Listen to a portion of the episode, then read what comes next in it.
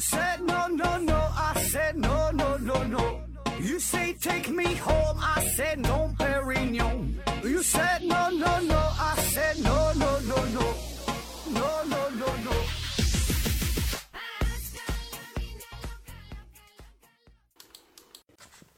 拼命探索，不求果。欢迎您收听《思考盒子》，本节目由喜马拉雅平台独家播出。还是回答听友问题节目啊。第一个问题啊，说盒子你好，为什么脏的东西大部分都是黑的，干净的东西大部分都是白的？嗯、这是一个关于颜色的问题哈，其实也是一个关于思辨的问题。首先呢，一个东西脏与不脏，这个是和我们定义有关。呃，啥叫脏对吧？啥叫不脏？那么，如果一个东西它是单一纯净的成分的话，我们一般的认为它就是干净的，对吧？那么，如果它与其他东西混合之后，通常呢，我们觉得它就是脏的。比如说有这么一桶机油啊，一桶好机油啊，这作为机油来说的话，它就是机油，我们并不会觉得它很脏。但是呢，如果有这么一丁点儿机油，它沾到了衣服上，沾到了裤子上，你就觉得它它它就变脏了。比如说一一瓶酱油啊，它就是酱油，也无所谓脏不脏，对吧？那它滴到了被单上，滴到了白纸上面，我们觉得它就会变脏啊。但是本身你说无论是机油也好，这这这个酱油也好，我们并不会觉得它是脏的东西啊。再比如你这个一口痰吐到了水里，和这个一口水呀吐吐在了一桶痰里，对我们来说差别好像并不大，对吧？这玩意儿它就都不能喝了啊。那为啥说脏的东西大部分都是黑的？就是因为脏的东西大部分都是各种物质的混合物啊，多种东西放在一起，我们觉得它就脏了。而且呢，作为黑色来说吧，它的这个实力比较强。那在所有的颜色当中，就不管多少个颜色混合在一起，只要它有黑色的话，那么综合的结果呢，多半它就是黑色，对吧？就别的颜色都被掩盖住了啊。非常形象的例子，就类似于有点儿有点像这个基因的显性遗传啊，就像大伟小伟这个关系啊。啊，当然这个稍微有点专业，这不太好理解。咱咱咱换一个，换换换另外一个例例子吧，不是特别恰当哈，但是挺好理解。就是每一种颜色呀，我们可以把它当成是一个歌手。那么大家唱歌的时候啊，这个嗓门大小不一样哈，声大小不一样。黑色呢，就相当于那个能唱出二百分贝的歌手，其他的歌手呢，可能就是七八十分贝。然后呢，大伙儿呢形成了不同的组合啊。那么只要这个组合当中有一个黑色的歌手，带来的结果就是这个组合它就能唱到二百分贝啊，其他的七八十分贝的歌手就被忽略掉了啊，听不到了，被掩盖掉了。还有一个原因啊，从专业专业的角度来说，就是这个是由颜色本身的特点所决定的啊。所谓的黑色，其实就是没有任何其他的颜色嘛，所有的这个光线都被吸收了，那么这样我们看到的这个颜色啊，它就就是黑色。就是我们所谓的看到颜色，就是有相应的波长的光进入到了人眼当中，给我们带来的一种视觉体验，我们称之为颜色。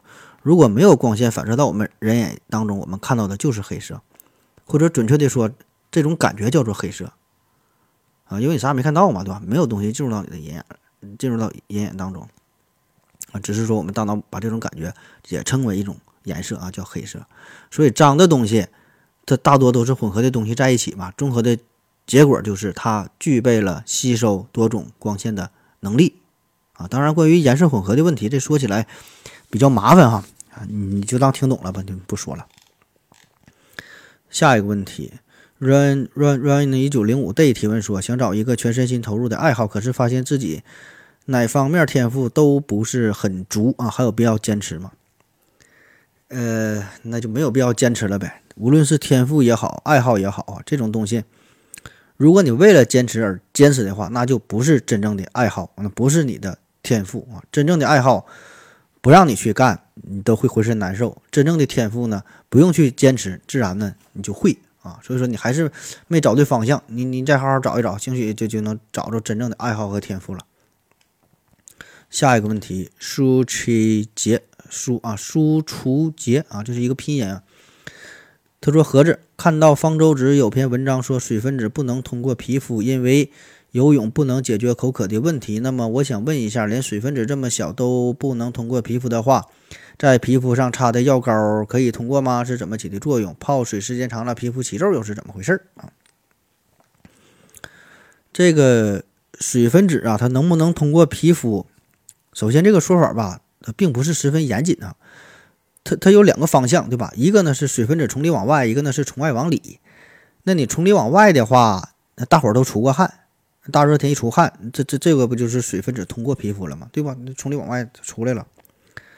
然后再说从外往里，你从外往里的话，就像你说的，这个泡水泡时间长，这个皮肤起起皱，对吧？这咱游泳的时候，这洗碗的时候，洗一大堆之后，这个手指头泡敷能了，咱东北话叫敷能了，不知道你那地方咋说哈？就是。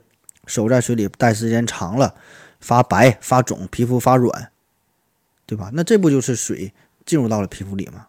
再举个极端的例子，不知道你是否看过水里边淹死人的哈？泡时间长了，皮肤都非常的水润，有点过分水润、水润的那种，对吧？这不都是穿穿穿透皮肤了吗？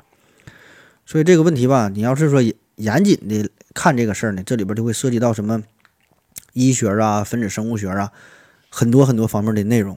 对吧？人体的皮肤它也不是一层，很多层啊，表皮啊、真皮、皮下组织，每一层呢又有很多个小层，对吧？每一层呢也都有自己的特点，所以呢，皮肤吸水、失水啊，还有说其他的抹药膏什么什么怎么吸收，会受到很多因素的影响。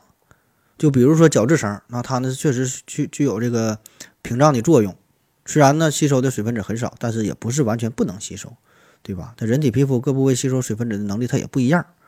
而且呢，吸收水分子的多少啊，和温度啊、湿度啊，很多因素也都有一定的关系。再者说了，这个皮肤它这个吸收和这个分子量的大小也不是直接的正相关。就像你说的，水分子是什么分子量很小，并不是说它小就一定能够被皮肤吸收，就能穿透皮肤。大分子的物质也不是一定它就不能被皮肤吸收。对吧？就像你涂的这药膏，它有亲水性的，有疏水性的，这不是说像筛子那么简单，就纯物理的结构。总之就是说，透入皮肤的分子量与分子通透场数之间也并没有单向的相关的关系啊。当然，这个事儿细说起来，我就说嘛，就非常复杂了啊。起码呢，你得先了解这个戈德曼方程啊，那才行啊。你自己看一看啥叫戈德曼方程啊。嗯，反正吧，你就是不要轻信某个。护肤品的什么广告的宣传啊，也不要轻易就否定所有护肤品的价值啊，该给女朋友买的还得买。下一个问题，思考盖子提问说：“请问何总，抖音上有个叫傅公子的人表演读心术啊，感觉很神奇，有点反科学，能不能给出您的解读和看法？”啊，首先你说这个人我从来没听过哈，傅公子这个抖音我也基本都不看啊，这人保证是没听过。呃，那现在的网络上的各种表演啊，不管是你说读心术也好啊，甚至说的魔术啊，一些灵异事件啊，一些就是说视频拍到的种种表现，你就当电影看就行，对吧？这里边很多摆拍呀、剪辑呀、后期加工的，对吧？这玩意儿你就看个热闹。那么如果单纯说读心术这个事儿，确实也存在啊。古语叫察言观色啊，现在叫微表情研究，对吧？都有。而且呢，这也是一门很大的学问，这里边呢也有一定的科学依据。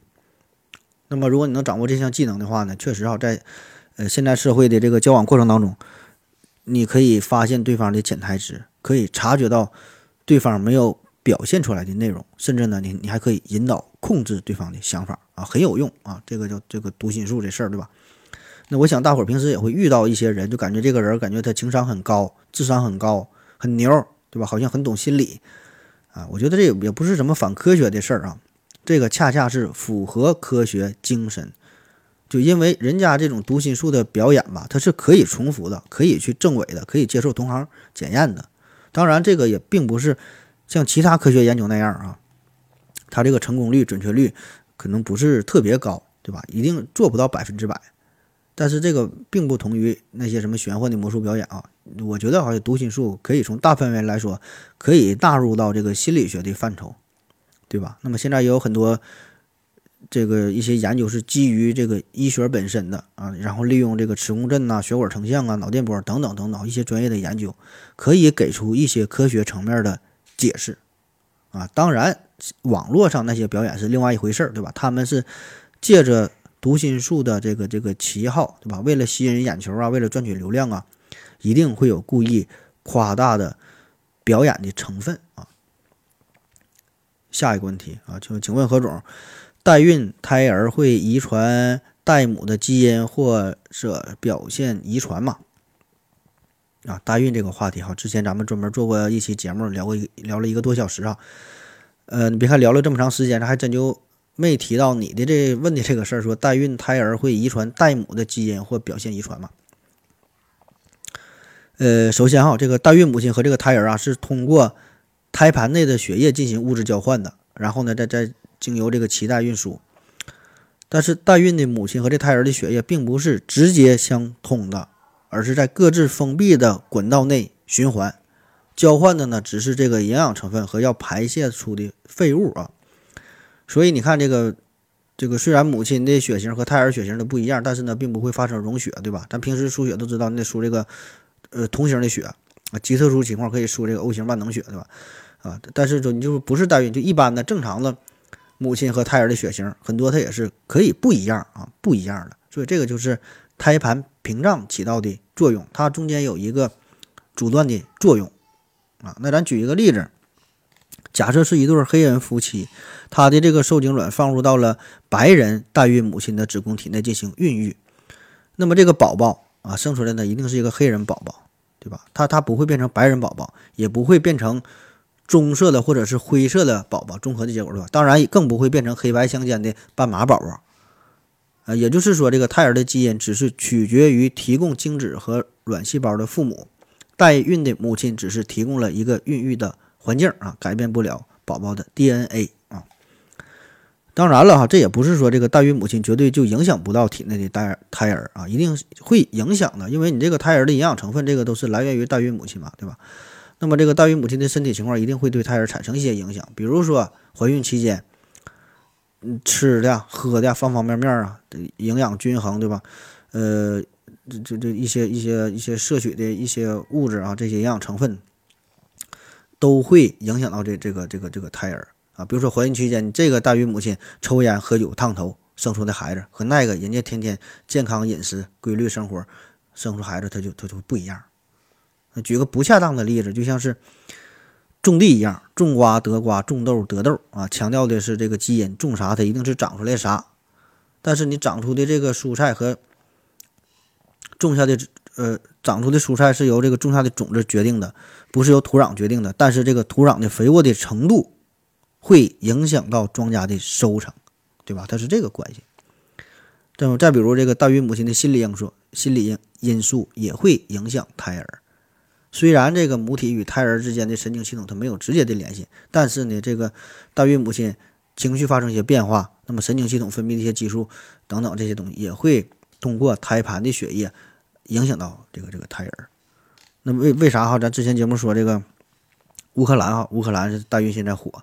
除了这个代孕合法化，加上整体它的经济水平比较比较低，这些原因，我觉得呢还有重要原因，乌克兰大妞长得确实漂亮，对吧？皮肤白皙，大眼睛，长头发，大屁股，大腿，对吧？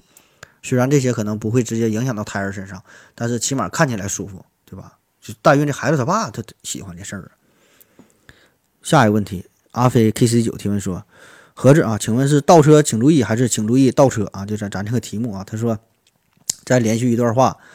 连续读一段话的时候，文字的前后互相影响啊，干扰你怎么看啊？以及我爱你说多了，是不会变成你爱我啊？这这这你是想多了，这个你不可能，你说你我爱你说多了，你的女神就她就爱你了。咱还说这个倒车请注意和请注意倒车啊，这是一个非常经典的问题了。呃，有很多说法哈，一个说法呢说这个倒车请注意这段话呢是。吉利汽车的创始人哈李书福啊，吉利汽车对吧？现在已经很火啊，国产汽车品牌很火的。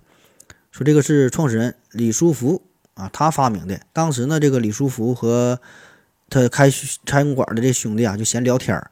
然后呢，看到这个餐馆送货的这个小三轮车倒车的时候很危险。那时候不像现在，你倒车雷达、倒车影像很方便，对吧？那一个小三轮车，你你说你撞到点东西吧，把车刮了，这还算是小事儿。那真要撞到人，这就很危险了。没有什么提示，他自己也看不清。所以呢，就突发奇想，录了一段倒车请注意啊，或者是请注意倒车啊这段语音，跟这个车联合，这个放在车上联联合好，联合起来，一挂倒档，自动开始播放啊，就让就提醒后方人，对吧？注意安全。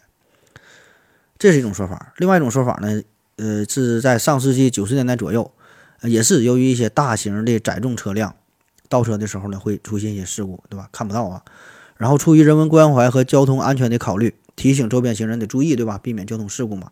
那沈阳第一汽车制造厂为了解决这个倒车这个问题啊，专门请到了鞠萍姐姐啊，当时还叫鞠萍姐姐，现在得叫鞠萍阿姨了。找到鞠萍录制了这段。请注意倒车，请注意倒车，请注意啊！这个语音。再后来呢，在大型的载重车辆上啊，其他的什么三轮车、四轮车、小货车啊等等这些车，呃，都用了这种方式。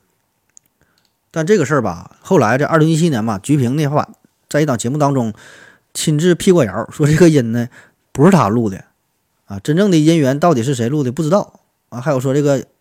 计算器上这个归零归零归零归归归归归零归零啊，说这也是鞠萍录的，鞠萍呢也辟谣了，这也不是他录的啊。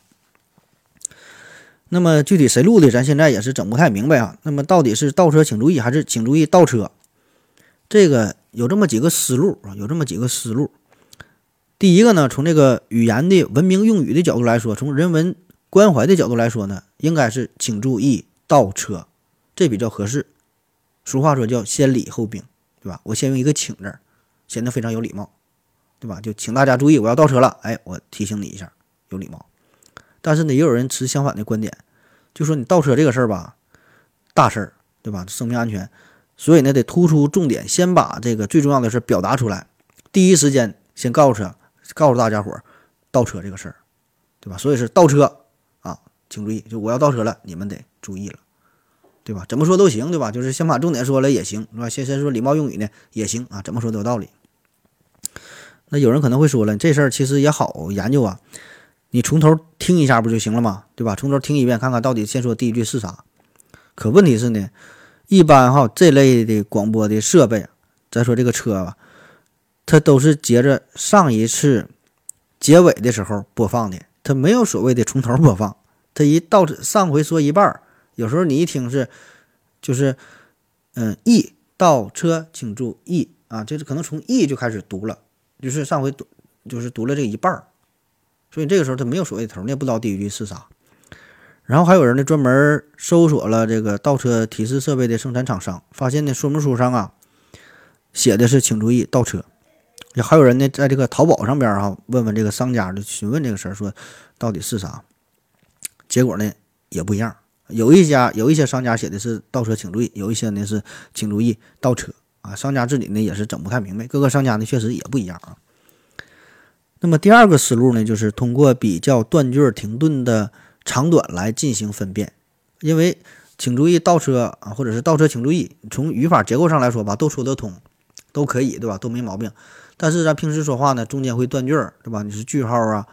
逗号啊，停顿的时间长短不一样，所以呢，你比较这个说完倒车请注意，还是请注意倒车中间停顿的时间的长短啊，哪个长哪个短啊，就能比较出来了。可问题是呢，两种版本呢都都有啊，一个是请注意倒车，请注意倒车中间的长短呢，哪哪种的都有，而且还有呢，就是中间间隔的一样，一边长啊，所以这个这就就很难进行。判断了啊，目前也可以说这两种语音呢也都存在啊，人们呢都以为自己听到的版本就是正确的版本，并且呢按照自己的理解，呃进行进行这个继承啊，然后呢坚持自己的观点，就形成了这个算是两大流派啊，也是各执一词，没法分出胜负啊。那么到底哪个才是真正正确啊？现在你要是真想判断这个事儿，唯一的一个办法就是你得找到最古老、最原始的1.0版本。啊，因为现在咱们后来市面上这些倒车的语音，其实都是呃陆陆续续后续的版本，是二点零、三点零的版本了。其中其中的朗读者呀，这个录音的质量啊，断句的方式也都不一样了，都是后来从不同年代流传下来的。所以这个第一版是啥？你这个现在也是很难找到了，对吧？唯一解决这争议的办法就是找到最最古老的版本，公认的最古老、最古老的版本。不但找到这个音频，还得你得能证明这个确实就是最古老的，大伙儿都认可才行，对吧？或者就是找到当初的这句话的这种提示的方式的第一人啊，那这个就留给专业的考古人士去干这个事儿吧啊，或者谁有这个李书福的联系方式，你可以问问他这个事儿到底这到底是不是他整的啊？好了，今天的节目就这样，感谢您收听，谢谢大家，再见。